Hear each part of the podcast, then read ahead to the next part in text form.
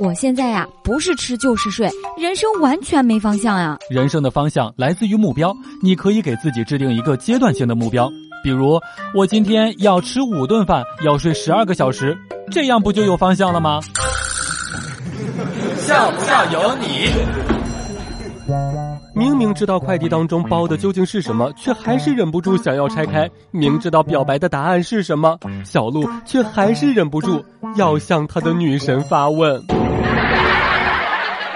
其实呀，等一个不可能的人，就像是在机场等一架飞机，看上去是来对了地方，但是却没钱买票。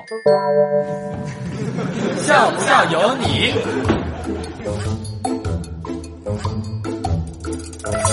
前两天呀，黛玉哥有一哥们儿在森林当中遇到了一只熊，他呢也是立马躺在地上装死。熊转了几圈之后，正准备离开，这个时候该死的手机竟然响了。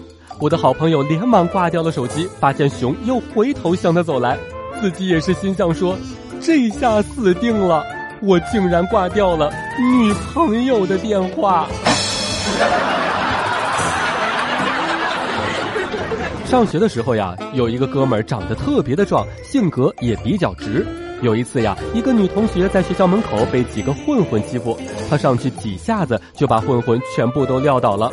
那个女同学一脸崇拜的跟他说：“谢谢你。”结果这个男生呢，悠悠的说道：“没事儿，就是一只狗被欺负，我都会去救的。”然后，就没有然后了呀。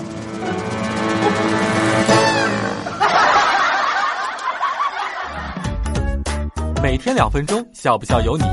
你要是不笑，我就不跟你玩了。